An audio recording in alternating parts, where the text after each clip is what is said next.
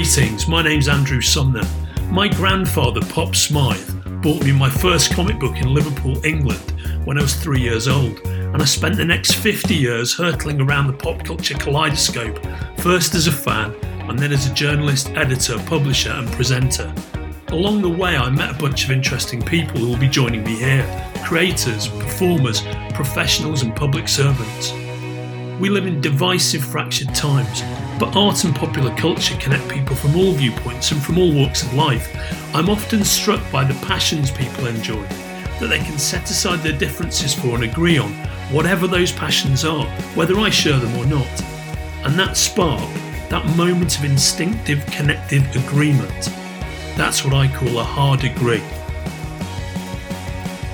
I actually just finished uh, working on a show for Apple. Yeah. Um, they announced it a while ago, so I can tell you what it is. It's called Wolf Boy and the Everything Factory. Yeah. It should be premiering next month, maybe. Oh, so, amazing. Yeah. Amazing. How long have you been working on that for? Through the pandemic. Yeah. so, yeah. yeah, we finished it a few months ago. Or I finished my area because I just directed it.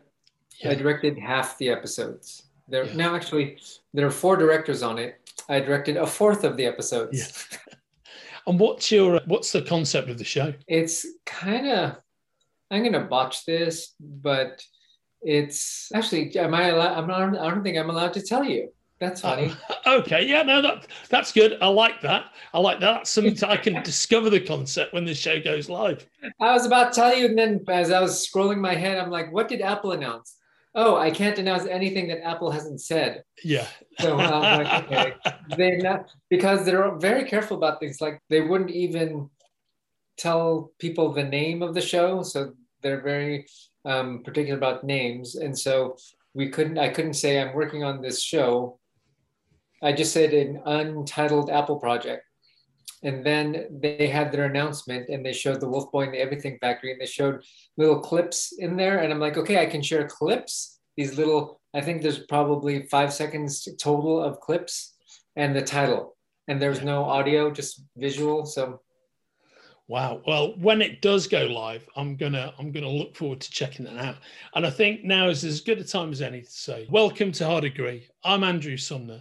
And I'm here with my very special guest, the creator of my all-time favourite Cartoon Network show by a mile, the one and only Van Partible, the Woo! creator of Johnny Bravo. How you doing, mate?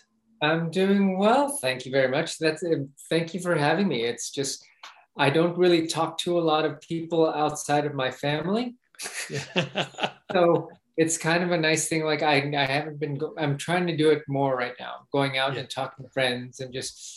Uh, being with people and learning how to converse outside of Zoom.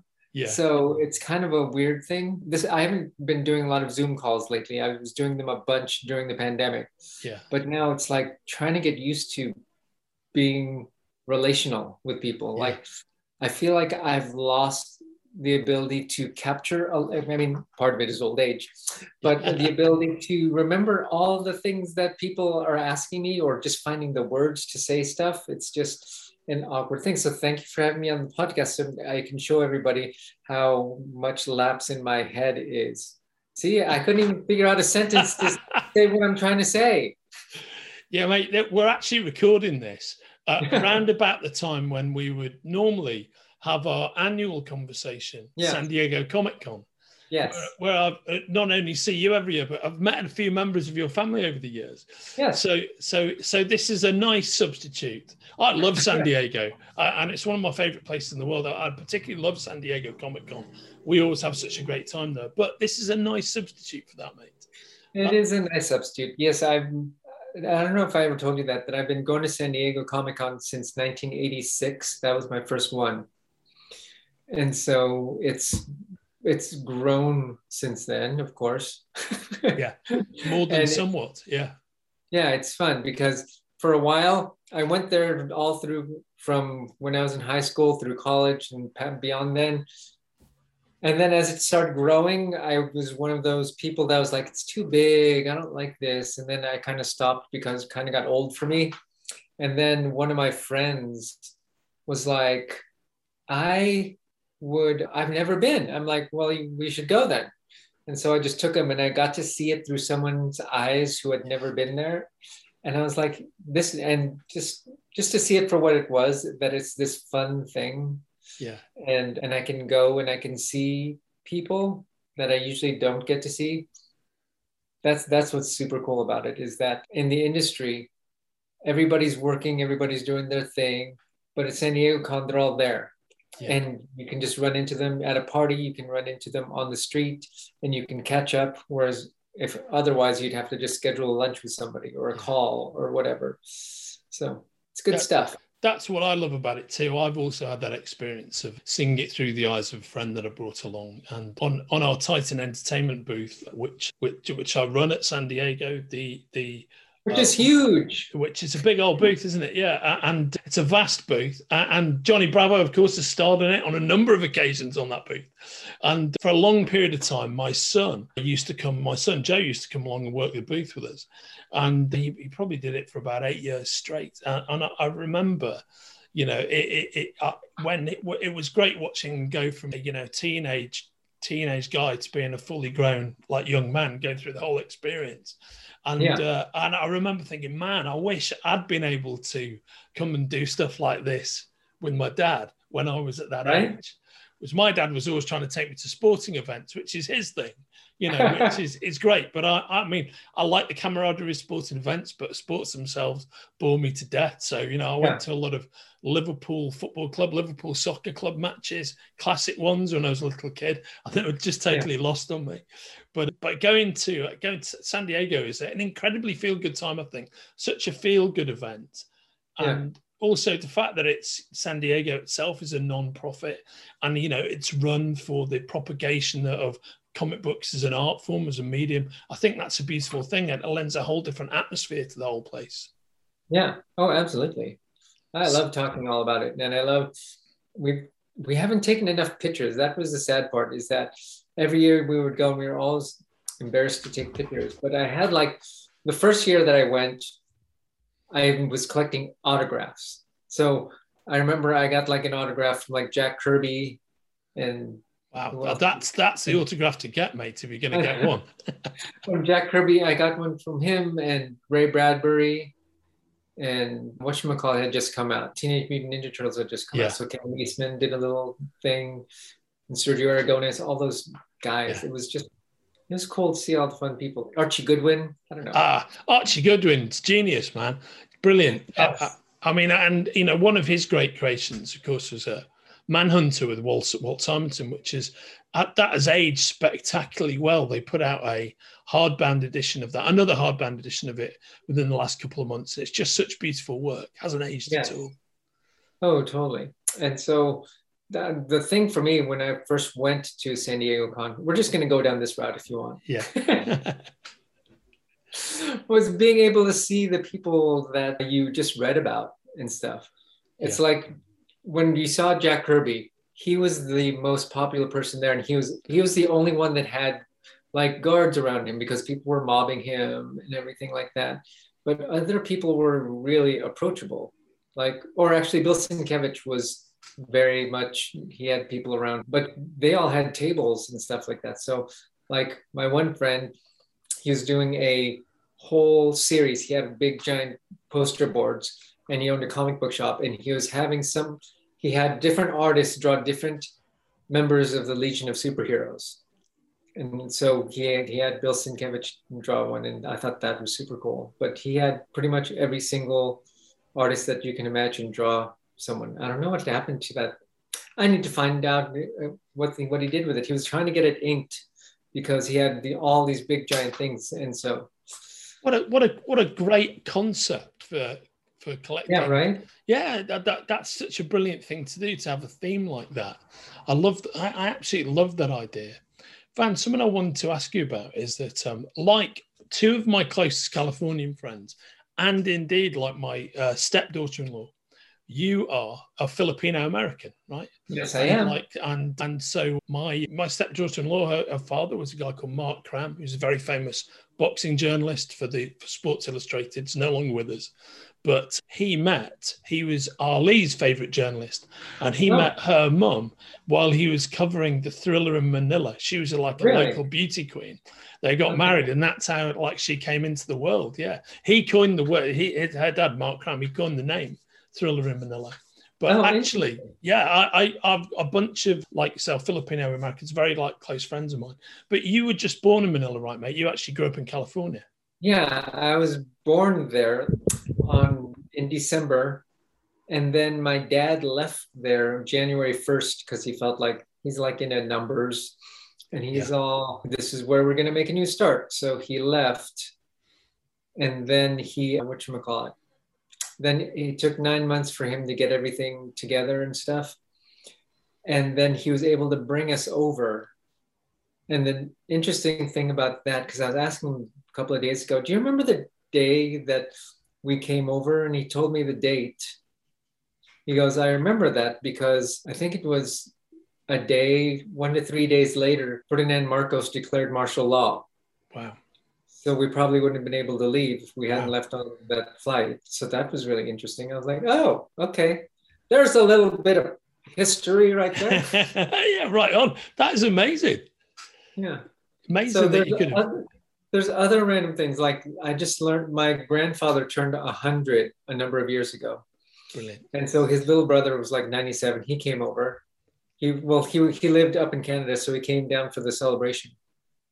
And so I was sitting around talking with everybody, and they're telling me this story that I had never heard before. And my, I wrote about it like on a Facebook post or something when he actually passed away. And my dad read it. He's like, "Where did you hear this?" I'm like, "Auntie, I think Auntie no, Auntie Flo, Auntie Flory told me. I think so, right? No, Auntie Ellen told me. Anyways." Um, And he goes, I'd never heard that story. I go, well, okay. Well, there's that's kind of funny. But the story was that my grandpa, he used to come to Hawaii and pick and go. He, he's a farmer. So he would pick coconuts and do um, farm work here in Hawaii. And then he would fly back to the, not fly, I'm sorry, take a ship back to the Philippines. Yeah. and and bring the money back. So he did that several times. And the last time he did it was on September of nineteen forty-one. And so he was there hanging out, and he was getting drunk with a bunch of the servicemen, all the G Is and everything. Yeah. And he was doing some stuff over at the, he was doing stuff over at Pearl Harbor. And so they got drunk. They ended up not going back to the naval base that night. And that's when it got bombed. Wow. So basically he could have died if he didn't have a night of debauchery. Yeah. See, debauchery always helps out. It's always it's always a positive thing. There's always right? a positive application for debauchery. Which I thought was interesting on, on another level, because like my father was born in February of nineteen forty-one. And then my grandpa left in September to go do the thing. And then he was not allowed to go back to the Philippines because it was occupied by the Japanese. So he, when he finally went back, I think my dad was like six or seven years old. It's like he didn't, he had no idea who his dad was because his dad, he had never seen his dad. Yeah. So I thought those are kind of interesting things. Yeah, no, very interesting. Very interesting indeed. And, and did you, Did you, when you when you were growing up in California, when did you become aware of the fact that you were going to pursue a career in animation? Did that come to you late, or was it something you always felt inside yourself? That came more in college, I think, because what I wanted to do was draw comic books growing up, but it wasn't, it wasn't, my dad didn't want me to be a starving artist.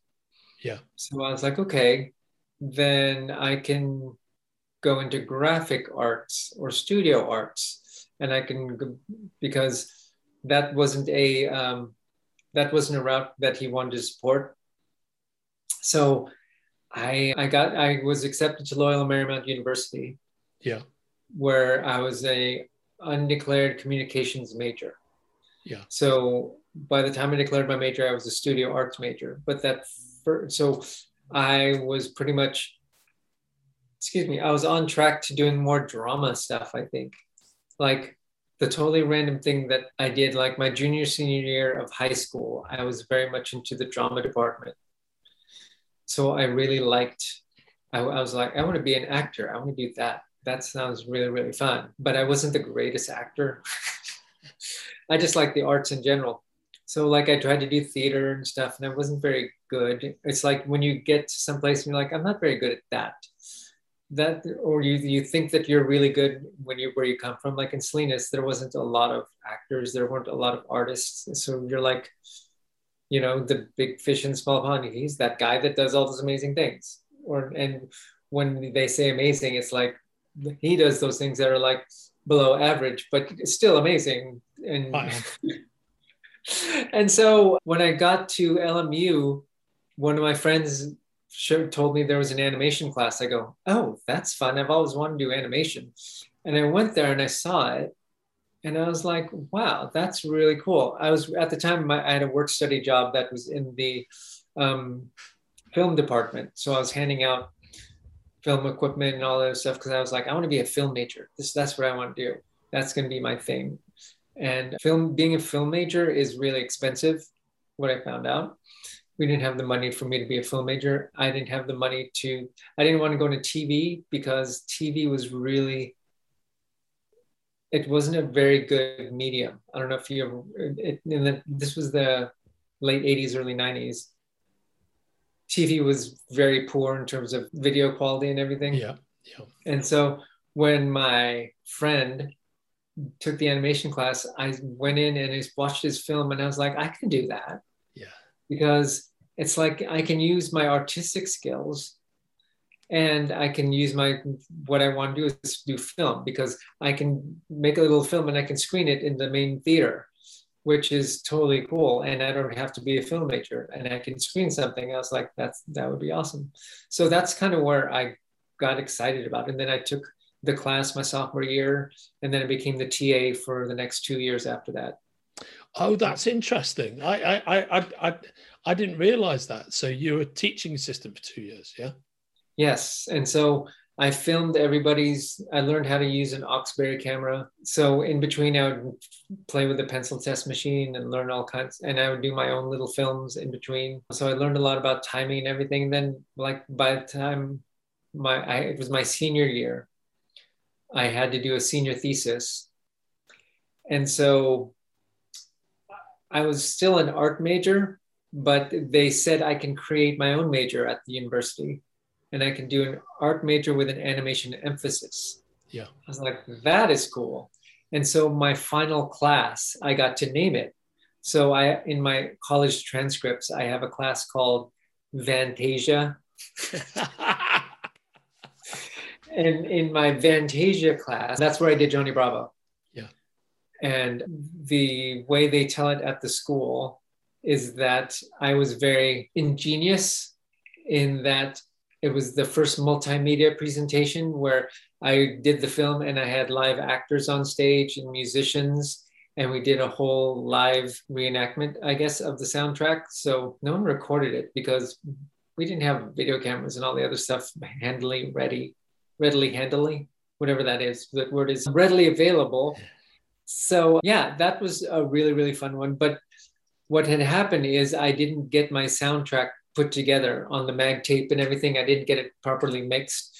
So I only had a film with no soundtrack. So that's why I had to be resourceful and say, hey, I grabbed a bunch of my friends and said, hey, do you want to do a live performance? So all the people who did the um, live performance were, who actually did the voices in my film were my friends in the theater department.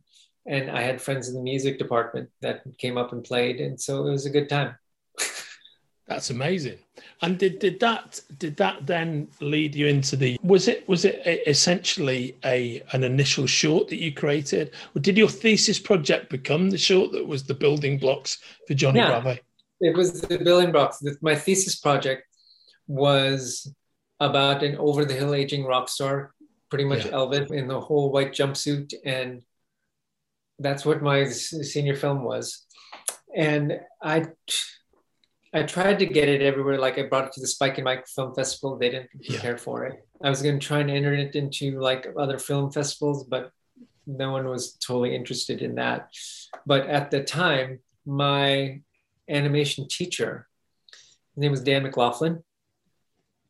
He was friends with this guy named Buzz Potamkin, and Buzz Potamkin was the executive producer of, they worked together on Peter Pan and the Pirates over at Hanna-Barbera. Yeah. Anyways, this was nineteen ninety-three, and the Cartoon Network had started, was it ninety-one, ninety-two? I think it was, it was ninety-two. That was there. That's when it was birthed in ninety-two. And they basically, it, if you look up Cartoon Network history, they, Fred Seibert, who had come from, am I going into a weird story here? I don't know if you. No, if you I, I, I, I'm really enjoying this. This is, I really want to hear it. Yeah. I was like, am I telling a story that's like all over the internet that you could just read or whatever? Oh, no, but it, also, it's much better hearing you say it. Well, from my perspective, so Cartoon Network was brand new. All they had the whole Hanna-Barbera library, and they were looking to do original animation. So what Fred Seibert did, he formed this group, which was like, they called themselves the Cartoon Network Advisory Board. Yeah. And so he brought together all these people from like Fritz Feeling and John Christofalusi and Bill Hanna and Joe Barbera, and like Jerry Beck was part of it. Ed Benedict came to be a part of it. Um, a bunch of just people in general who had worked on short cartoons. It was more of a publicity stunt than anything, but they wanted to get them all together. Mike Lazo was there. And they wanted to talk to them and say, what made cartoons funny? That was the yeah. big question that they wanted to ask everybody. Um, how come cartoons aren't funny anymore? Because at that point in time, the shows that were out were like He-Man and Strawberry Shortcake yeah. and Transformers. Everything that was based on toys and such, that that's all it was, was a marketing tool for toys. And so what they came up with was, it's just, it was all about one director, one idea, not necessarily one idea, but it had to stem from just someone's love of something and their perspective and just seeing that through. And so they said, great. So then we're going to start up this shorts program. And because Joe Barbera was like, you know, seven minute shorts. That's how we all started. That's, it tells you a story. You don't have to invest all this money into a pilot and then test it and all this stuff. It's like, if you can, if you create a great character and you can see them in seven minutes and everyone loves it, then that's awesome. But it's supposed to be seven minute shorts. You only have time for like big, like crazy antics, like a Tom and Jerry. That's what they thought. Yeah. So they're like, okay, this is what we're going to do. We're going to find the next show creators, the next directors, and we're going to go through schools. We're going to go all around the world. We're going to ask for submissions. We're just going to take pitches, and then we're just going to create forty-eight new shorts, and that's what they called the What Are Cartoon Shorts, the world premiere tunes. Yeah, I remember those very clearly. Yeah, that I was at the very first pitch that they had. That was an interesting one because they all brought all these people in. I was brought, I was there. Well, if you want me to take another step back, I'm telling you the longest story ever. Yeah, I want it, mate. This is a, this is precisely what I wanted to talk to you about. I'm sorry, but so what happened prior to that? They so like I said, Dan McLaughlin was friends with Buzz Potamkin. Buzz Potamkin was the producer of this. And so when they said, let's do all these shorts, Buzz Tom went to my teacher, Dan McLaughlin, who was, he was a part-time teacher at Loyola Marymount, but he was also full-time head of the animation department at U C L A. So because of that, he went to him and said, hey, you have a lot of students at U C L A. Can we see their films and see if there's anything that we like? And Dan called me. I was working at the Westchester Lutheran School, doing after school daycare. And he's like, hey, your film, I want to show it to Hanna-Barbera because they're looking for new shorts. for a program they're doing. I'm like, cool. So I sent it and they liked it. They asked my teacher, Dan McLaughlin, who's the head of the U C L A animation department, if he had any films. He included my film in there, and they called back about five of us. They yeah. said, we like these five films, and can you develop a show for us? Like, they said, we were all okay. We each individually met with this lady named Ellen Cockrell, yeah, who was the head of development at that point in time at Hanna-Barbera. And she's like, I like, I really like your show, but we cannot do Elvis. So yeah. if you can come up with a character that is not Elvis, we would love to see what you have. And so that's how I came up with Johnny Bravo, because he's not Elvis. Yet he's very much Elvis, but he's more of a conglomeration of all the things that I like. It's like when when people always say, write what you know, I'm like, okay, cool. So then I love, I love the Elvis character. I love his craziness, but I also like Michael Jackson. At the time, I yeah. liked the way he moved. I loved the, the Dover Boys, that because of their animation style. And so the way that he was moving, that, that was a key thing that I wanted to keep from my student film. And then there was what I, I gave him blonde hair, so he'd be more like James Dean yeah. than he was. I gave him aviator sunglasses because Top Gun was big. And I was like, okay, you can have glasses like that, because I didn't want just specifically round glasses, specifically square glasses. I'm like, okay, they have to have some sort of shape.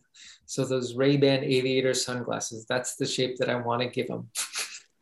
And his original design was, in, I kind of, when I was coming with Johnny Bravo, I, or the original, my student film, I took a bunch of Al Hirschfeld drawings. Yeah. And I kind of did a weird, a cartoonish version, not that they're not already cartoons, but I would uh, simplify them. And then I would draw aviator sunglasses on them. I, I, I find that, I find that so fascinating, because the minute you say it, I can absolutely see that influence, and it's never crossed my mind before. I'd never thought of it, but I, I can see the Al Hirschfeld influence in the way that I can show you the drawing. I can show you the drawing too, but I, it's the exact same one. But anyways, that's that that's and that's where that came from. I'm backtracking. I'm going. I'm going. Boop, boop, boop, boop, boop. Sorry. um, so, anyways. They asked me to develop something. I developed a couple of characters actually. And I said, and I came back and I pitched them to them. And Johnny Bravo was the one that they liked. I drew Johnny Bravo with like Popeye arms and stuff like that yeah. because I was designing him in this weird, funky way. I, I just liked Popeye at the time as well. Anyways, and like in my original show, you'll see short, he, I redesigned him as we went along, but the original pitch design, he had Popeye arms. But anyways, I pitched it to them on that first pitch day and they liked it. Actually, I'm going to go, I can take one step back, because after we all got the go ahead of what Hanna-Barbera wanted to see, we all met together at U C L A, the five people that they chose, and we all pitched to each other. And we tried to make it give the best show that we could. So like, there'd be people, Chuck Sheets, I don't know if you've ever heard of him. He's an animation timer. He was one of the people. This guy, Will Panganiban, he was uh, an amazing, another great cartoonist. They they all had shows and they pitched them and we'd give notes. I pitched mine, they gave me notes. And then we all went on that first, well, they, not all of us went on that first day, but definitely me and Will went on the first day. And then who else pitched on the Pat Ventura pitched that first day? And do you want me to tell you who pitched on the first day? Because I have it right here. Oh yeah, I'd love to know. I why do I have? I have a lot of binders that have a lot of things in them. And one of the things that I have is I have the history of Johnny Bravo in them that told what the pitch days were. Like this one, this is the original ad that they had that was in Animation Magazine. See, this was the original Johnny Bravo. I, oh, I that's oh, so fascinating. Yeah, right. And I pictured this design. So that was yeah. the Johnny the Bravo. So there was the um, mullet version, and then there was the classic Johnny as we came to know. Yes. I was like, that would be a super cool thing. So the very first pitch was on Friday, September twenty-fourth at nine thirty a m So there was Bill Hanna, Bob Honorado pitched a show called Hard Luck Duck for Bill Hanna. And then Tony Craig and Robert Scanaway pitched a show called Two, The Many Hats of Leon and Rufus. Will Panganiban pitched a show called Sub-Hero. And Pat Ventura, he pitched a show called Georgian Junior, which ended up being uh, one of the shorts. And then I pitched Johnny Bravo. So those were the first pitches. So that was ninety, yeah, ninety-four. So Friday, September twenty-fourth, nineteen ninety-four was the first pitch for the What a Cartoon show. And don't you think it's amazing that you you ended up being like the first show that really blew out from that, and you were one of the first ones that was ever pitched? It, it, it look, looking back, it must feel like an amazing sequence of events that you, you know, you you you you got that opportunity right to begin with. Almost, it seemed, straight out of college, and then bang, yeah. You're in on the first day of the pitches, and bang, everybody loves it, and and b it blows out and becomes one of the signature characters. That must have been an amazing ride for you.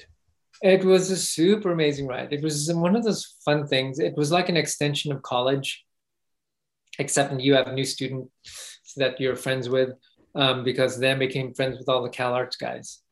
And so, or just everybody. Well, like when I first, like my first day at Hanna-Barbera was, actually it wasn't the first day, I'll tell you why, because it was like January sixteenth of nineteen ninety-four. No, I'm sorry. It was supposed to be January eighteenth. My first day at the studio was supposed to be January eighteenth, nineteen ninety-four. I'm saying that date because January seventeenth was the big Northridge earthquake, if wow, that's correct. Okay. If it's either the twenty-first, I'm, I'm pretty sure, but it was the day after. I was supposed to start the day after that Northridge earthquake. And so the earthquake happened. Everyone's like, oh, whatever. And I had to call the lobby and say, are you guys still open? And they're like, no, this guy, Lobby Bobby, he's all, no, nobody's here. Like, like, you have to call back later. And I was like, okay. So uh, my first day was not good because I didn't even show up. I was all excited. My first day at Hanna-Barbera um, was ruined by the earthquake. So anyways, they called me back and I started the following Monday. And they moved me in with Craig McCracken and Paul Rudish.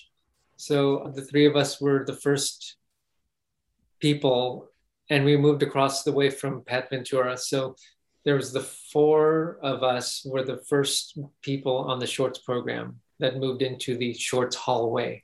Yeah. So that was kind of a fun thing. But I was, I, since I was working by myself, Paul and Craig had just come off of Two Stupid Dogs. Yeah, okay. And they were, so they were friends. And I was the lone guy out. Because I didn't know anybody else. And so what I would do, because it was right after college, I made it like a goal. I go, I'm going to meet two people a week as while I'm here. And so I went and I just met everybody in the studio, became friendly with, with, friendly with a lot of different people. But what the funny thing, the thing that I did not know was that I was hired on a step program, step process, right? Yeah, on a step deal. Yeah. Because what had happened is I pitched the show and Fred Seibert did not like it. I can say that because he'll, I think he said it also. He did not like Johnny Bravo, Fred Seibert of Frederator and all the other things. But to his credit, all the women that were at the development meetings liked the show. This lady, Janet Mazzotti, Ellen Cockrell, Julie Kane Rich, all of them, whenever anybody was pitching a show, they'd go, what about Johnny Bravo? And Fred was like, no, it's not cartoony enough. And so they had me come back. They're all, Fred doesn't think it's cartoony enough. But what he was saying was, when they, remember I was telling you back a second ago that they had one of those uh, meetings with the Cartoon Network Advisory Board, and they said you need this a lot of physical comedy, and yeah. What they were looking for were comedy duos, yeah, like like Tom and Jerry, yeah, like okay. Georgian Junior And so that was their thing, and so Johnny Bravo didn't fit that. He was just he wasn't very cartoony, you know. There wasn't a lot of squash and stretch in him. So I came back and I did a pass with to show a bunch of physical humor and. I came back to pitch again on November because I have that little thing there as well. And so that's when he said, yeah, you can, you're hired on a step deal. So I was told about it at the Annie Awards because I went to the Annie Awards that night, and a bunch of them from Hanna-Barbera said, congratulations, yay. I was like, oh my gosh, I got hired at Hanna-Barbera and now I'm at the Annie Awards and this is kind of cool. I remember going to the Annie Awards and seeing Roy Disney. I'm like, oh my gosh, I'm going to be working with all these people who I love. It's like, you saw, I saw Glenn Keane, I saw, you just see all the people that you're in awe of back when you were. And so that was kind of a nice introduction into just the cartoon industry. It was finding out I got I got a green light on Johnny Bravo the night of the Annie Awards. Must that must have felt amazing. And and when you say you're hired on a step deal, what do you mean by that, Van? It meant that I am going to do a, I'm going to write a script. And if they like the script, then you're still hired. Do a storyboard. If you like the storyboard, we'll keep going. If we like the voice cast, we'll keep going. So I was always on the edge of my seat thinking I was going to be fired. Yeah. And I think it all stemmed from Fred not liking me. It's like, he's got to prove that he's cartoony. Yeah. Uh, and so that's what I had to do. I get there and prove that I was cartoony. And it just kept going. So I, that was a really, really fun thing because who's, there's a bunch of people, the only two people in the shorts program at that time that came straight from college were me and Seth MacFarlane. Right, yeah. So that was kind of a fun thing because everyone else was from CalArts or they were people who had, had production companies, or Bruno Bozzetto was from Italy and Ralph Bakshi, he used Ralph. But for the most part, they hired a lot of people from within Hanna-Barbera Studios. And it was kind of a cool, neat thing to be like the, yeah. That, well, Seth came like the year or two after I got there. I think that's what it was. Because we, do you know his story? No. You know who he is, right? Oh, yeah, of course. Yeah, yeah. Okay. I just have to give a thing. So he was, we have, Hanna-Barbera has a thing called the Freddie Awards. Yeah. Or Fred Flintstone Awards. And they were given to U C L A and RISD, Rhode Island School of Design. And so we, since I was part of the directors, and for that year at the Freddie Awards, they had all the producers come from the from the studio, and we watched all the submissions for the Freddie Awards. I forgot who won U C L A because I presented that award. For, and then for RISD, Seth MacFarlane won, because if you watched all the films that year, a lot, there's like sand moving and just very avant-garde pieces. And then Seth was funny. Yeah. And, and after it was shown, we're like, do we need to watch any more of these? Because they were just, it was just painful to watch all these really, really arty pieces. Yes. And so he won. And so because he won, he pitched his student film to Hanna-Barbera. And then they picked it up. So that was a fun thing. So me and Seth shared an office once he came in. And we just became friends, and it was just, yeah, kind of a fun thing. That that's wonderful. That, and have you guys stayed in touch over the years? No, we haven't. It's it's kind of one of those things. We both. It's he's. When you're on a different level, you you, he had his. There was a point. It's like we were friends for like a long time, and then it became he had his. I had to go through his assistants and stuff like that. Yeah. And it just got frustrating because he'd always get busy, and then we'd schedule something and then something would come up. And I'm like, uh, you know, this is, I don't want it. It's hard being friends with someone in general, but it's hard when, when it's a weird, it's a weird dynamic. I, no, I, guess I, I, I really understand exactly the dynamic that you're talking about. Yeah. You know, and if, but if, we didn't, I was going to say, we didn't, we didn't leave on bad terms. I get like, it. Like I, the last I remember his um, Larry King asked him about Johnny Bravo, and he said, "Yeah, my buddy created it." I go, "Oh, okay." That's the last that I remember. Actually, he, when his mom, when his mother passed, um, when she was in the hospital, I sent over, because I, I take a lot of pictures. Yeah. Um, his executive producer was my producer. And so she called and said, "You have a bunch of pictures. Do you mind sharing a bunch of," because I had a picture, a bunch of pictures of Seth, and a bunch of pictures with his sister, because his sister worked on Johnny Bravo as well. And so they made a digital photo frame that they put beside her bed that just had a bunch of photos of them. So that was kind of. Oh, that's lovely, mate. That's that's really nice. Yeah, so that was the last time I had to do with in his sphere. Yeah, no, no, I, I understand. And and to flip back to the creation of that that first Johnny Johnny Bravo cartoon, which is the nine hundred pound gorilla cartoon, right? Yes. Over, yeah, the, the, which is yeah, which I I've, I couldn't tell you how many times I've seen that, but it is a lot, and I, I it's, and and my kids are both.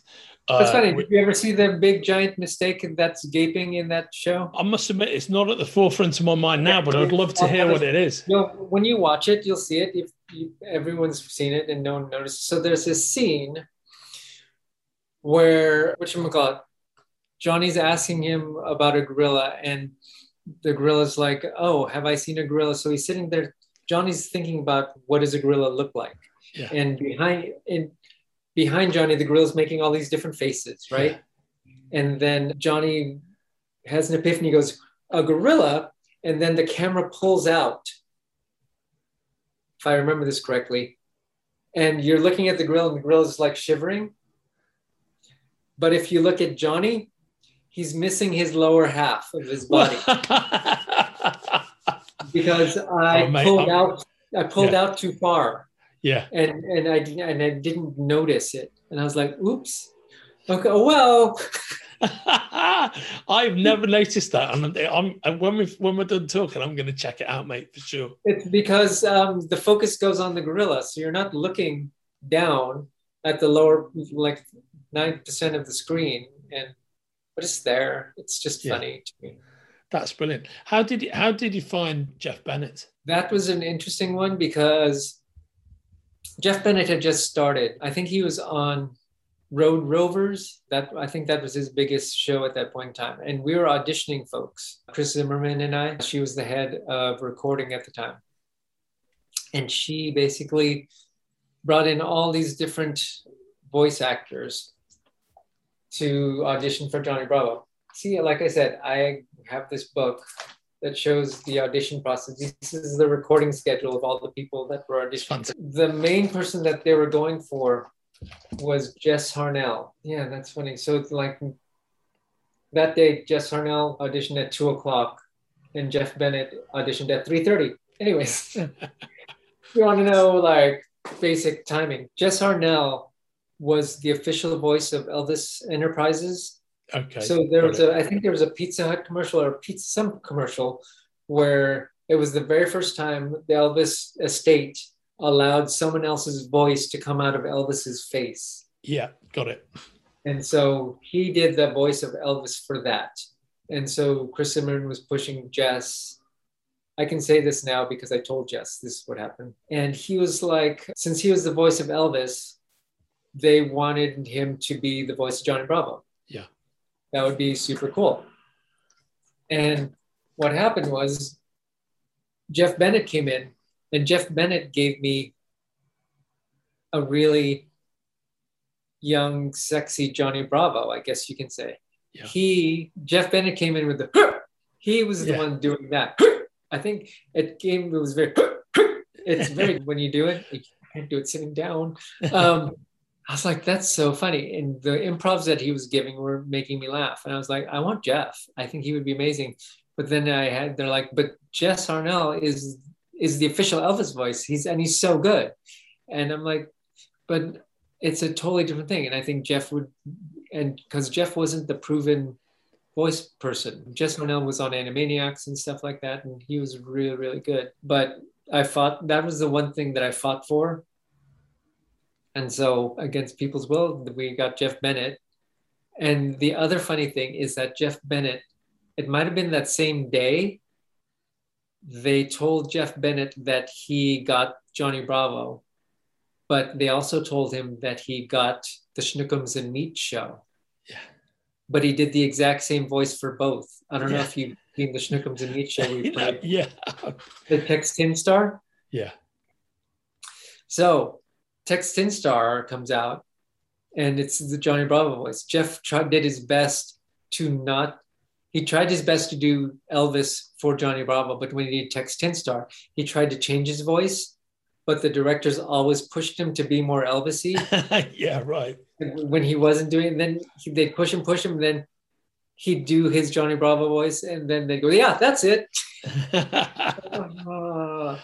And so he felt so bad, and then Tex Tin Star didn't keep going.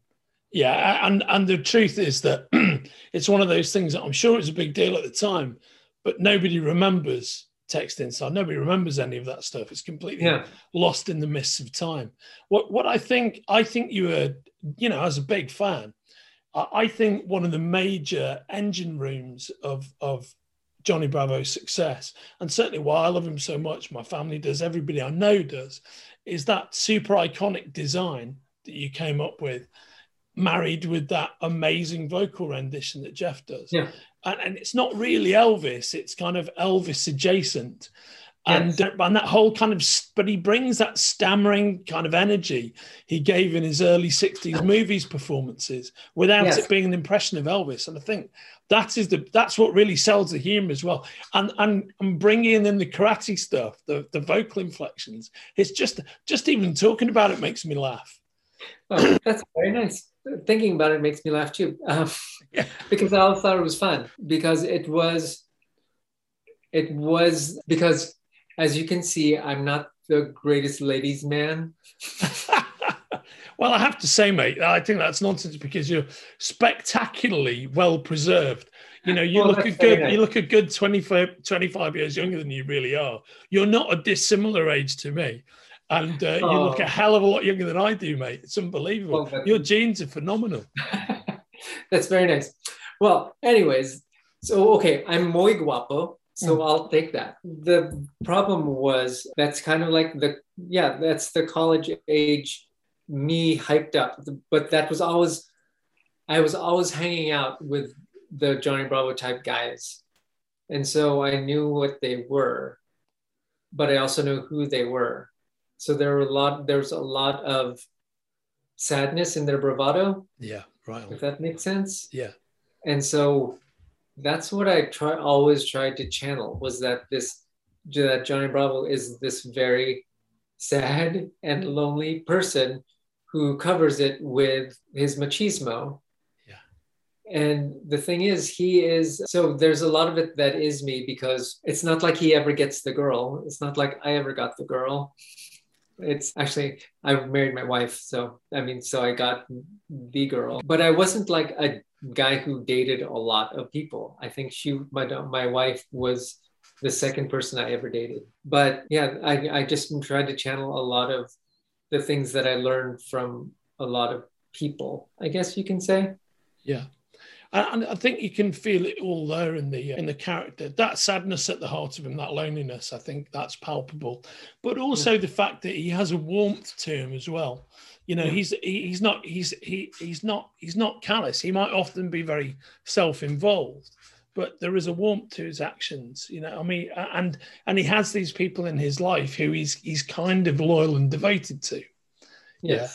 And, and so I think there's, without being too preachy, there's such a lot to like about him. And by the way, just to say another thing about Jeff Bennett's amazing performance, he is actually responsible for two of my all-time favourite cartoon voices.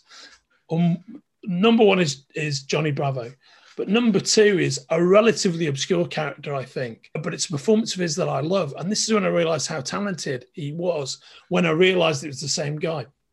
And it's the... one of the villains slash a kind of anti-hero from the show Phantom twenty forty, and he plays oh. Maxwell Madison Junior, who is is basically the, in in Phantom twenty forty. The the bad guy is is is is female. It's Rebecca Madison, I think her name is, and she's voiced by oh man, the original Lois Lane from Superman. But yeah, exactly, Margot Kidder, and he plays her kind of he he he plays her son, who's a kind oh. of uh, unpleasant mummy's boy. He's in every episode, and he's devoted to his cat. He has this kind of love relationship with his cat, and who's called Baudelaire. And it is, you want to check it out, mate. Just, I'm sure okay. that must check out an episode of Phantom twenty forty where he's doing Max Madison Junior And his voice is so utterly creepy in that. You just wow. never forget it once you hear it. And and I, it was a couple of years later when I realised it was the same fellow doing those voices. I was like, man, the, the two voices are worlds apart. You can't hear any of Johnny Bravo and Maxwell Madison, and you can't okay. hear any of Maxwell Madison and Johnny Bravo. So when I realised it was the same guy, I was like, man, that guy, he's super talented. He's amazingly talented. I love Jeff. He's I loved his Lord Bravery in Freakazoid. Yeah, right on. Really good, yeah. Yes, I think we we ran the gamut of all the Jeff Bennett voices throughout the years. Yeah. Of, can you do this? Because he he since he was there, he was always a utility player as well. So that was a fun thing. That um, must that must have been so much fun. It was very fun. The show that we always talk about though was the Adam West episode. Now, uh, this is precisely it, uh, you could probably see this coming. This is one of the episodes I was going to ask you about. So please continue. Oh. Well, in the Adam West episode, it was the only time that we'll call it Sunderman. She was the, she was for Johnny Bravo, the first season, she was my assistant director. But since then, she's gone on to direct everything. She just finished doing, she just directed Space Jam. Yeah. But she's oh, nice. one of the most prominent voice actor directors in animation right now. But she she said it was the only time that she ever saw Jeff Bennett actually crack, because usually he's just fine. But Adam West was so funny, and he made us laugh so hard. Jeff just had, he just broke, and it was the funniest thing to watch him, because Adam West was like the best person. Um, anyways, that episode was like one of my favorites.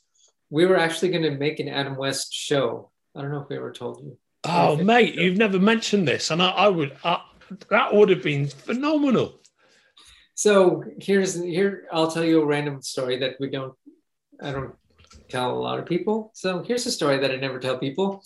I don't, because no one, when you're, when you're in one of these interview things, they always talk about the same thing. So I always tell the same stories. I don't think I've told this one. So Adam West's agent called me after the recording and said, you just made Adam feel like a twelve-year-old boy when he came in, and he wants to come in and just pitch you a show.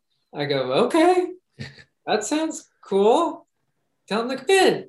So Adam West came out for a random pitch session with me and Butch Hartman. Seth MacFarlane was there. I think Steve Marmel and Mike Ryan were there as well. I'm not positive, but I think I just had all the writers there. So he came in and he, we just chatted it up with Adam West. We came, they came, came in my office. I wish I had pictures of just Adam West hanging out in my office, because that was just like the best of having Adam West come in. And then he pitched us this show called Snake Dog. And he's like pitching this show, and he had these drawings, and we're all, Adam, did you draw this? He's like, yeah. That is so cool. Um, it, it was funny because after, you can learn a lot about somebody and their voice by watching them, and you can find out where their breath is, because that's what Jeff Bennett was doing. He was finding out where Adam West's breath was and how to imitate him. So Adam West, he talks at the edge of his voice, and it's just really... Robin, that it, it, it's uh it was just a really really fun thing. I guess that's I, I don't know if that's what made Jeff crack, but anyways, He pitches Snake Dog. And what had happened at that point in time was Warner Brothers had just bought Hanna-Barbera. So who was the, I think Jean McCurdy was taking a tour of the studio. And she came in because I think Fred Seibert was giving her a tour, and they opened up the door and Adam West is hanging out. Like, yes, Adam's going to be our new writer on the show. We were just messing around and stuff like that. It was just the coolest thing. But Butch and Seth came up with this idea of Adam West, private detective, where Adam Adam West would have played that same character where he makes up mysteries and stuff like yeah. that. But then Cartoon Network basically said, we don't want to base a show around a personality. Oh man, what a lost opportunity. That would have been phenomenal. Yeah, so the funny, so after that, when Seth got his own show, he brought in Adam West. Yeah. Butch got his own show, he brought in Adam West, because we just had such a great time with him. That, and then when I got, he, I brought Adam West back for the fifth season of Johnny Bravo, where he did the uh, blind date-o-rama. Yeah, yes, that absolutely. Really yeah. Yeah, so, no, so, anyway. I, I, I, I had an encounter with Adam West back in the day, and he was such a wonderful person. One of his agents is a good friend of mine, and, and I, I was just so impressed with him because they, I, I've told the story in the show before, so I won't tell it now, and it's rather a long one. But basically what it all adds up to is Adam West is a really fucking nice guy. He was a really fucking nice guy. And he, he yeah. went out of his way to genuinely connect with fans of his. The first movie I ever saw was the sixty-six Batman movie. And oh, nice. Adam West fans don't come much bigger than myself. There are people who love him as much as I do, but and he he like surprised me with a phone call once, and it was just one of the loveliest moments of my entire life. So I, I know, having gone through that, what how awesome it must have been to had have him being able to work with him multiple times and have that experience. Yeah, you know, it must have I'm been. I'm sorry, there's someone. My they're doing my lawn. Yeah.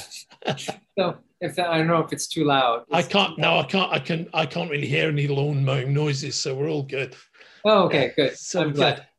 I, so I, yes, Adam West is awesome. I love. He he's just he's a really sweet guy, and he's the yeah. as funny as I'll get out, and he's very yeah. self-deprecating and very self-aware. Yeah, what he's doing. So what what was your experience with like? My experience with Donny Osmond was super fun. I've worked with him about five times, but I never worked in the same room with him. So he, one time was in Marie's house, another time he was in Vegas, another time he was in a, he was, he was always in a hotel room somewhere because he was yeah. always on tour doing something. Yeah, I worked with him five, and then I had him on the video game, which was a whole other random thing. But he, we actually, if we got to do the second season that I wanted to do, he was going to be a regular character. Ah, brilliant. Yeah. But that just never came about. But he was just funny. I have random outtakes of him saying funny things or doing goofy things. I loved that he gave a shout out to the show on his, when he had the Donnie Marie talk show. And he basically told me that at the time, Johnny Bravo introduced Donny Osmond to new fans. Like uh, there's yeah. a number, there was a lot of kids at that time when the shows came out that knew Donny Osmond because of Johnny Bravo, not because of he was Donny Osmond yeah. in the seventies. So that was kind of neat. The if you want to hear a random story about how we cast Donny Osmond, we he was not our first pick. Believe it or not, our first pick was Scott Baio. Oh, so it was supposed to be Johnny Bravo meets Scott Baio. We had a lot of yeah. Chachi jokes. That would have aged very differently from yes. the, the way you ultimately went. It would have, but Scott Baio turned us down. Wow, amazing! I wonder if and that's so, a glimpse of his future persona, you know, coming coming through there. It's it's a kind of an interesting, funny thing because I would have. I'm glad that it turned out that we got Donny Osmond, but yeah, yeah, me too. I, I, I, I think that's. I think those those first or second season guest star episodes are just such a lot of fun, and I, I also, correct me if I'm wrong, but certainly in my memory, you guys were one of the first sort of production teams I can remember using the Scooby-Doo team in a whole other context. I think yes. when I saw them on Johnny Bravo, that's the first time I can remember it being done.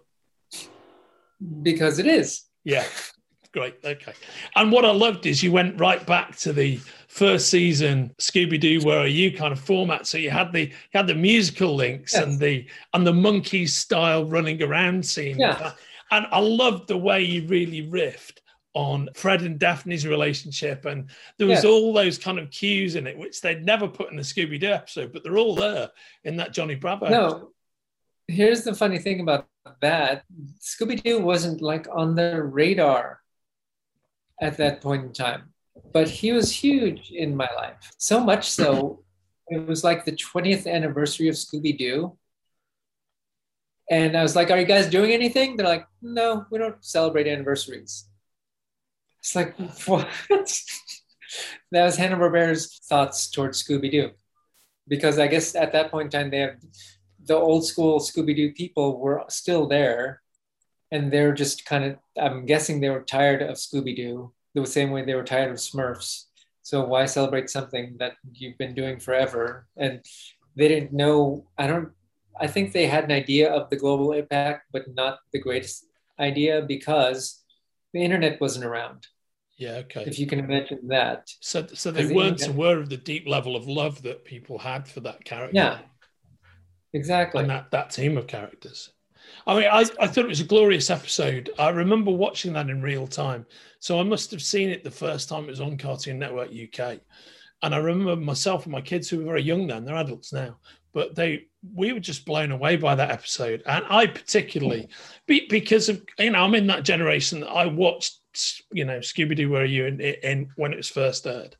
And then I I I always loved the characters, but like everybody does, I got, it, when it comes to classic Scooby-Doo episodes, one of the issues is the amazing level of repetition when you watch one after the other after yeah. the other. When you're a kid, that works really well, but when you get a little bit older, it's like, oh man, it's the same episode every week, right? Particularly when they went beyond season one, because I think season one is kind of a different experience, and you yeah. really feel the Alex Toth of the character designs and all that.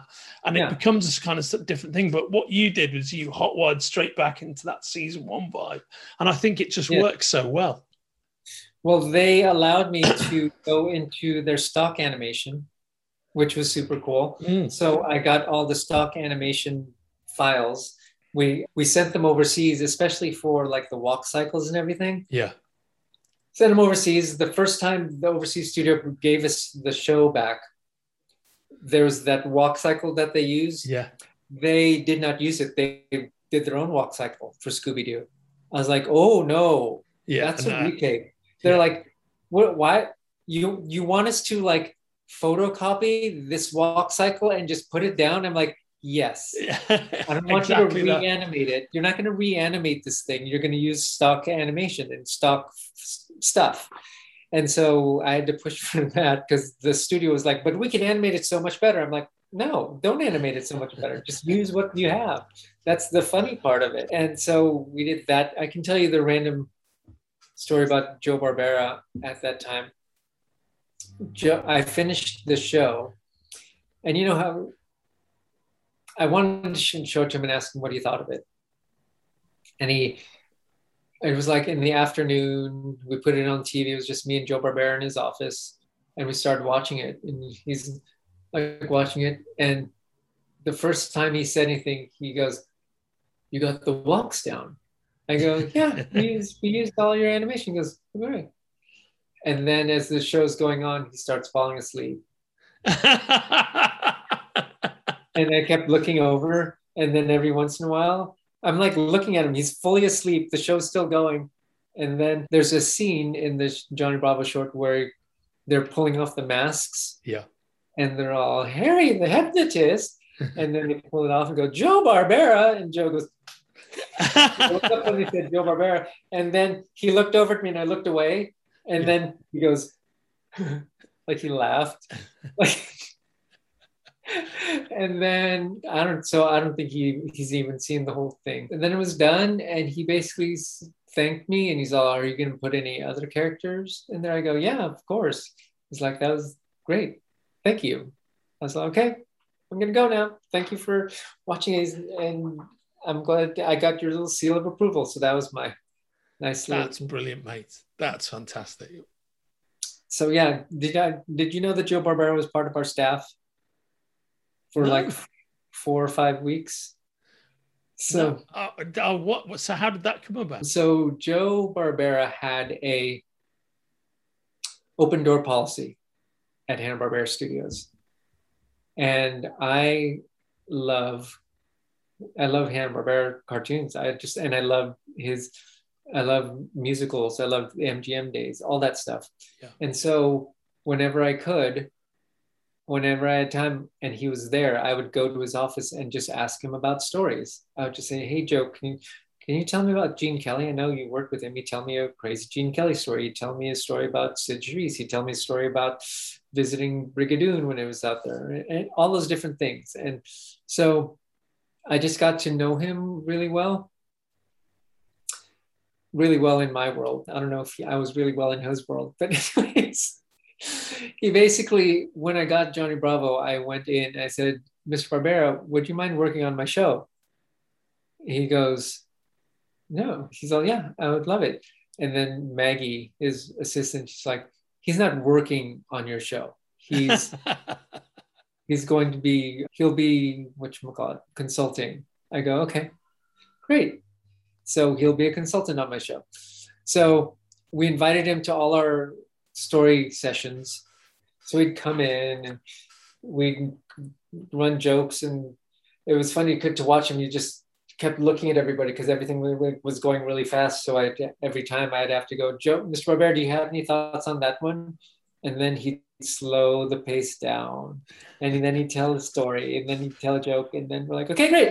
Let me start, let me, let me start riffing and stuff and doing all those things. Then every time we bring it back to him, but he'd have some funny stories, or he'd come up with a funny joke. My favorite joke that he did, which I didn't realize was an old joke that he did, because he always came up with old jokes that he did. So he had his bag of stock things. But one thing that totally was out of the blue and surprised me, we were trying to come up with ideas for an evil character. This was for our one episode called, uh, I forget what it's called.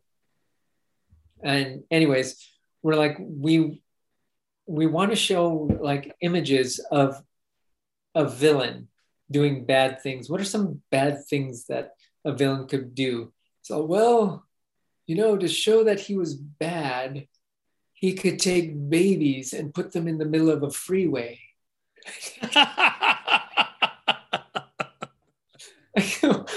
What?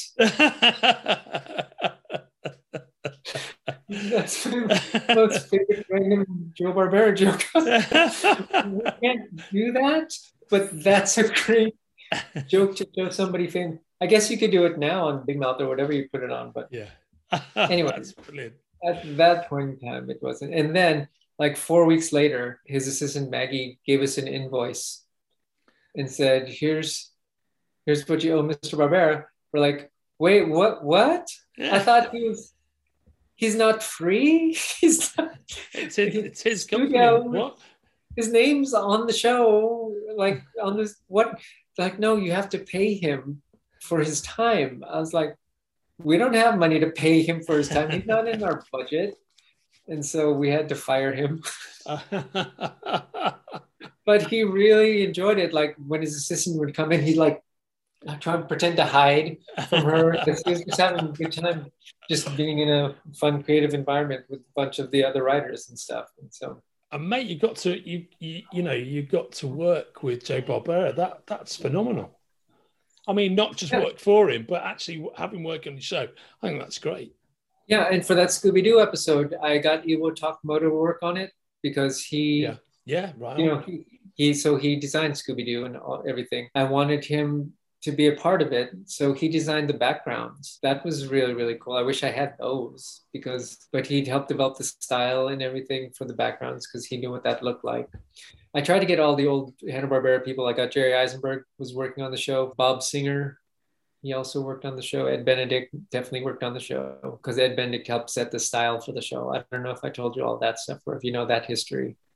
Yeah, I, so, I, I, I had heard something about that. So of your seasons on the show, do you have a particular favorite, or do they all, the both the, the seasons just run together? I really liked the, there's one episode of the fifth season that was, gosh, I really liked the cartoon makeover episode with Weird Al Yankovic and Gary yeah. Owen. And that yeah. was just a fun recording session. Yeah, it must have been. Um, Gary Owens made me laugh because Gary Owens, whenever you brought something up, excuse me, he would have an anecdote for that and name drop. So you'd say, uh, like, have you ever been to this restaurant? Oh, yes, I was at that restaurant with Marilyn Monroe back in sixty-six. And he also, and was like, oh, you sound just like, like a Clark Gable. Oh, yes, Clark Gable and I were at the search and such and blah, blah, blah, blah back and forth. He had everybody he had met, he had hung out with, he had a story about, because if you ever, he used to do a radio show out here, and that's all he did. He would just talk about memories of old Hollywood. Yeah. And he had a whole history of the stuff. So it was just funny, and got to the point where we would, we did for a couple of minutes, and we're like, okay, mention this, see if he comes up with a story about it. And he would have, and, but he, he was awesome. When we did the Hanna-Barbera reunion, I did a panel for him, and I had him come, and he was actually, he hosted it. So he was the, who was that at that panel? It was back, it was back in two thousand six, I think. No, sorry, two thousand nine. I put together a Hanna-Barbera reunion plus a panel. And so Gary Owens was the host, and we brought back Jerry Eisenberg and Ken Spears of Ruby yeah, Spears. Yeah, right on. And Willie Ito and Iwo Takamoto and Butch Hartman. I think I said Butch a second ago. Anyways, and it was cool. I wanted Casey Kasem to come and talk, but he wasn't in the best of shape. But he, yeah.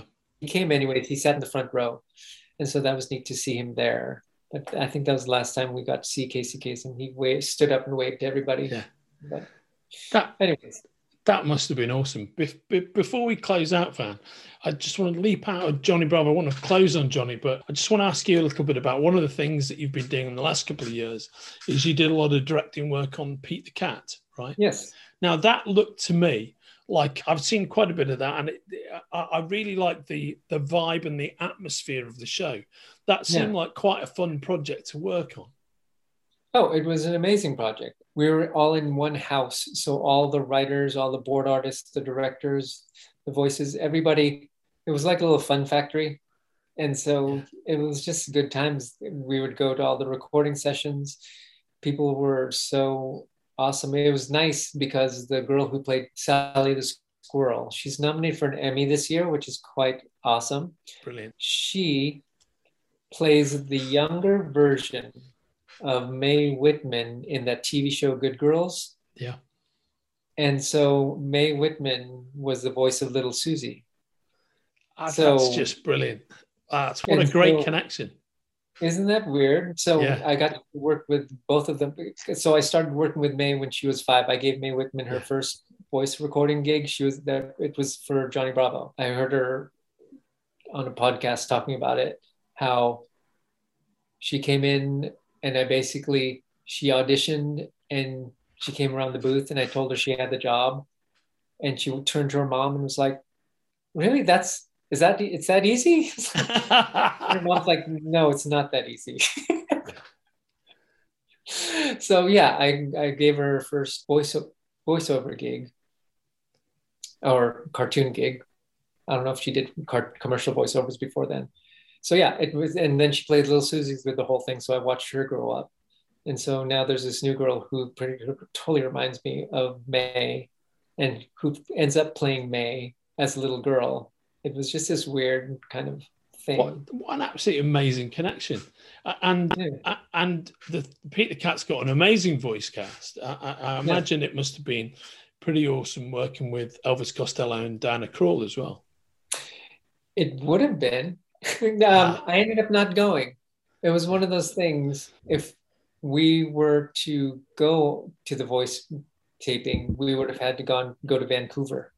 Oh, wow. Okay. Yeah. And so they weren't going to pay for us to go. It's like, if I wanted to go, I would have paid for myself, but I'm like, I can't pay for myself to go up yeah. to Vancouver to do all those things. But everyone else, yeah, everyone was great to work with because we have phones and everything. I took videos of every single voice over person coming in.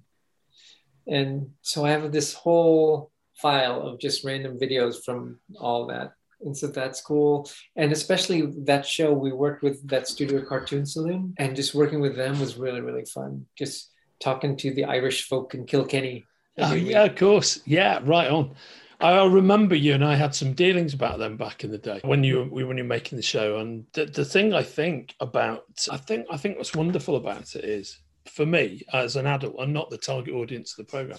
It has this wonderful mellow vibe to it. It's incredibly yeah. relaxing to watch. It's a great thing to watch, even if you're totally out of the target audience like I am.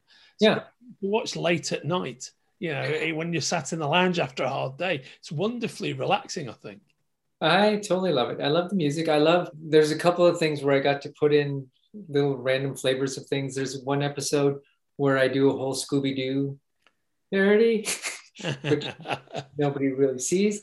There's an episode where we have Pete the Cat doing his hair. He does a little bit of a Johnny Bravo hair. There's Brilliant. One where I actually, I'm friends with Bootsy Collins. So I go, yeah. I'm going to do a Bootsy Collins section. So I had him put on some Bootsy Collins glasses. Yeah, just random little things that I, little movements, little characteristic things that I I like to do that I've got to inject in there. That's yeah. that's always been fun. Yeah, it, I I think you should be very proud of it, mate. So it's it's it, I think it's uh, works on so many levels, you know, and and it's the kind of thing that you can watch with your grandchildren and really yeah. they'll really enjoy it, and you really enjoy it as well. And a lot of people talk about that, but I think in reality it doesn't happen that often. Funnily enough, one of the other times I've experienced it is when my kids were little and I was much older, and we yeah. were both watching Johnny Bravo and, and really having a good time. They're two very different shows, but that element. Yeah, I, think I love that. Through line. I would I attribute that to Swampy Marsh, who created Phineas and Ferb. He's the he's yeah. the showrunner for Pete the Cat, and he he set that vibe down, and so we just followed suit. And he hired great writers and great board artists, and just there was just a lot of nice synergy around there. So it was very familial, and very much like everyone wanted the best for the show, and yeah. so everyone just brought out their best and did what they could. And I think it shows, because yeah. we we still have a bunch of episodes coming out, which there's one I didn't direct, but there's a musical episode that I just love.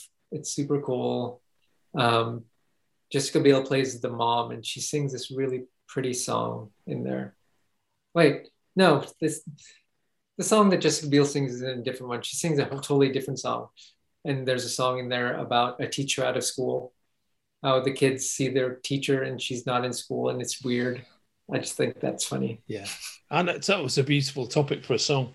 And to to to flip back to Johnny, when you look back on your creation of and sort of involvement with the character, is he is he is he in the show? Are they are they, is he still somebody you're you're obviously super recognised for creating Johnny Bravo, and I guess he'll follow you out throughout your life. Is yeah. he, is he somebody that you're pleased to be involved with? To be associated oh. with? It's it's a funny thing, because I can look back at it and I can see all the mistakes that I made on it, and see them see things that I didn't like, stories that I didn't like, animation that I didn't like. And so I can't go back and watch them without being really critical. Yeah. And going, oh, that's horrible. But you know, it it allows me to, like, my favorite thing was going on my U S O trips and going to visit our military and seeing these guys who, like, first, I, I went one year with Rob Paulson. Yeah. And we, there, these, we went to all the Marine bases, and these guys were showing us how they kill, kill someone with a, if someone's coming after them with a knife, how to disarm them and kill them. All those different things, how, how our military do, the big buff, crazy guys. And then our host introduced them to us, and you just see their faces melt, and you just see them, oh, they recognize, they don't recognize us, but what overcomes them is that feeling of, I remember that. I remember being a kid watching that. Yeah. And so you get to meet them as they were, the kid versions of them, you know, and because we are not the characters, we can reminisce about that time and that feeling. And it's kind of a bonding thing. And that's the coolness factor of it. The thing about Johnny is he's also a bit from, for more of a mature audience, I guess you can yeah. say, but I didn't shoot for that. And so there was this kind of not cool factor, but a fact, an edginess to that character. He wasn't for kids. Yeah. So if you were a kid, you felt a little bit older and more mature and more wizened because you watched Johnny Bravo. And so, um, yeah, anyways, those are just kind of little tidbits of thoughts that I have about that subject that you just asked. Yeah, no, I get it. I, I, I, that, that is the hard agreement for me, I think, you know, when you hearing you say that. And I, I think, again, you know, the he is such a such a powerful character in the sense that his design, his look, the, that look he came up with. And what was really fascinating about seeing your process there when you went from the, the early nascent Johnny into what he became, that look is just so powerful, that design. And it, it, it's so simple and clean, but it says so much. That yeah. matched with that great vocal performance, but also the energy you have in the, in that those first season episodes. Everything we just talked about, from the guest stars to the way it was all put together. I, yeah. I think when you look back at everything else that emerged from that whole period of time with the, the various shorts, Johnny's could just completely outlived all those other characters and has embedded himself into whole generations public consciousness. And I think few creators ever get the chance to do that, to have a character yeah. that's so readily recognizable from a design perspective. And everybody, you know, because I'm sure you could do your cartoon. I've seen you do, yeah. I've seen you sketch out Johnny on the table right now. Everybody would tell you it was straight away. And that must yeah. be a, an amazing feeling, I think. It's a neat feeling, but it's also interesting because there are people who are offended by him. And that would say that he doesn't work in a in a Me Too movement kind of yeah, yeah, I'm with uh, I, environment, which is also funny to me because I get that part of it. But on the other hand, he was not created to glorify that lifestyle. No. As I told you before, the reason why he is actually here is because of three ladies who said that this was their favorite cartoon. It wasn't the other cartoons, it was this cartoon, because he's a recognizable person. When you ask kids about him, it's like, it, Johnny Bravo reminds them of their older brothers, because I was like, okay, that's kind of a funny thing. When I talk to a number of people, you get, it's, it was a common thread that he, he acted like what kids thought high school kids act, how they acted. So it's a recognizable trait of, uh, Johnny Bravo is a recognizable personality type. He still exists. And if you take out the womanizing part of him, it's just the bravado and the machismo. Yeah. There's, it's always gonna be bravado and machismo, and that's what, who he is. At his core, that's who he is. Whenever we were writing episodes, that's what we focused on. It's about him trying to garner attention. Yeah. That doesn't go away. But when people say, well, this guy who just picks up on women, yeah, that would not fly. That wouldn't, that, that was the huge thing about him when we first, when I first introduced him to the Cartoon Network. They're like, we're doing shows for kids and we've got this guy who just picks up on women. Does that, how do you make a toy for that? And so marketing couldn't get behind it. So that's why there's no real Johnny Bravo toys, because they don't want this. Parents parents aren't going to buy a kid a toy about a guy who just picks up on chicks. I'm like, because if that's how you're selling it, that's how you're, that's what he leads with, but that's not who he is. No. And so if you watch the show, people have different ideas of who he is. And so that's what's neat about it to me, is that he is recognizable. He's he would survive in a Me Too movement. And if I ever did something today with him, it's it wouldn't be to like bully kick bully people, or it wouldn't be just to pick up on chicks. The same way James Bond is right now. It's like, yeah, right if on. You look at James Bond, James Bond was all about a, a womanizer who did whatever he want, wanted with women and was an action hero, whatever you want. But it was all about the Bond girl, the you know, yeah. and how he was just totally masochistic. But that's not who his character was. And so they're able to update him and focus on what he, who he truly was, was this spy. So anyways, I, I, I completely part. agree. You can take Bond from the Roger Moore era. Well, when you watch those films now, you realise, man, he's sleeping with like ten different women per film. You know, yeah. to being a guy who has one girlfriend per movie and that's it. And actually, is it's it, and some of whom he doesn't even engage with on that level. You know, it, it's it's it's a completely different world. I remember my son telling Joe when we when. He was a thumb, would watch an episode of Johnny Bravo and his mum came home. She goes, what you been watching? Go, Johnny Bravo. She's like, what's it about?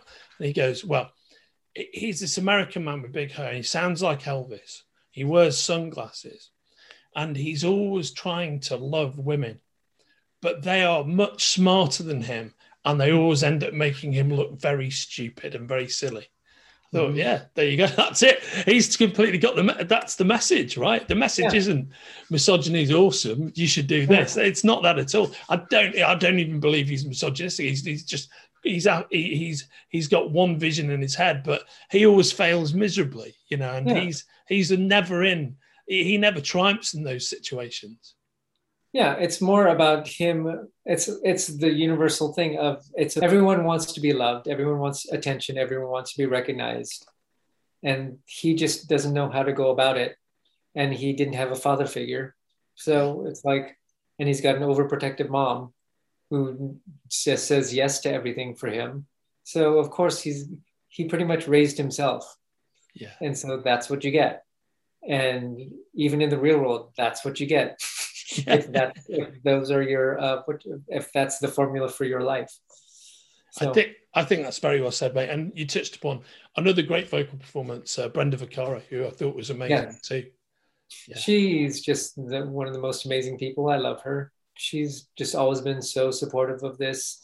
She's loved the attention that she got because everyone would always, especially with kids, she's like, your mama. And she just loved being mama to like yeah. a whole new group of people. And so it was just the cutest thing. And we, yeah, I still talk to her. I still like, we'll call her in New York.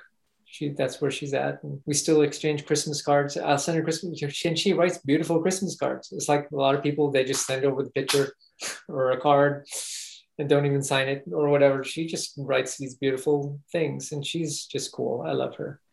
Oh, that is absolutely wonderful, mate. And that that is a perfect moment to close out on. Van, thanks so much for sharing oh, your memories of creating this, this character that's indelible to me and just about everybody that I know. One thing that unites just about everybody I know in the pop culture business, people within my family, is oh. I, I don't know anybody who isn't a Johnny Bravo fan. And he's uh, and it's supremely indelible Uh, character for us within the Hanna-Barbera pantheon, within the cartoon pantheon. So thank you so much, mate. Well, thank you. We only touched upon things. I have so many more stories. Well, you'll have to come back on again and we'll get into some more of them. That would be very fun. Thank you so much for having me. That, this was nice. It, it helped me practice my speech and talking to people and such. And so I didn't work on the eye contact, I'm sorry, because I don't know where to look at and it looks like I'm looking all over the place. well, well exactly. And as I say, we're recording for sound, so the eye contact's not as important as the vocal delivery. And I was happy to help you warm up those vocal cords. Thank you very much. Yay. Hey, thanks for joining us, brother. It's been great chatting with you. You take care of yourself. And absolutely. See you again soon. And hopefully we'll see each other next year. That'd be awesome.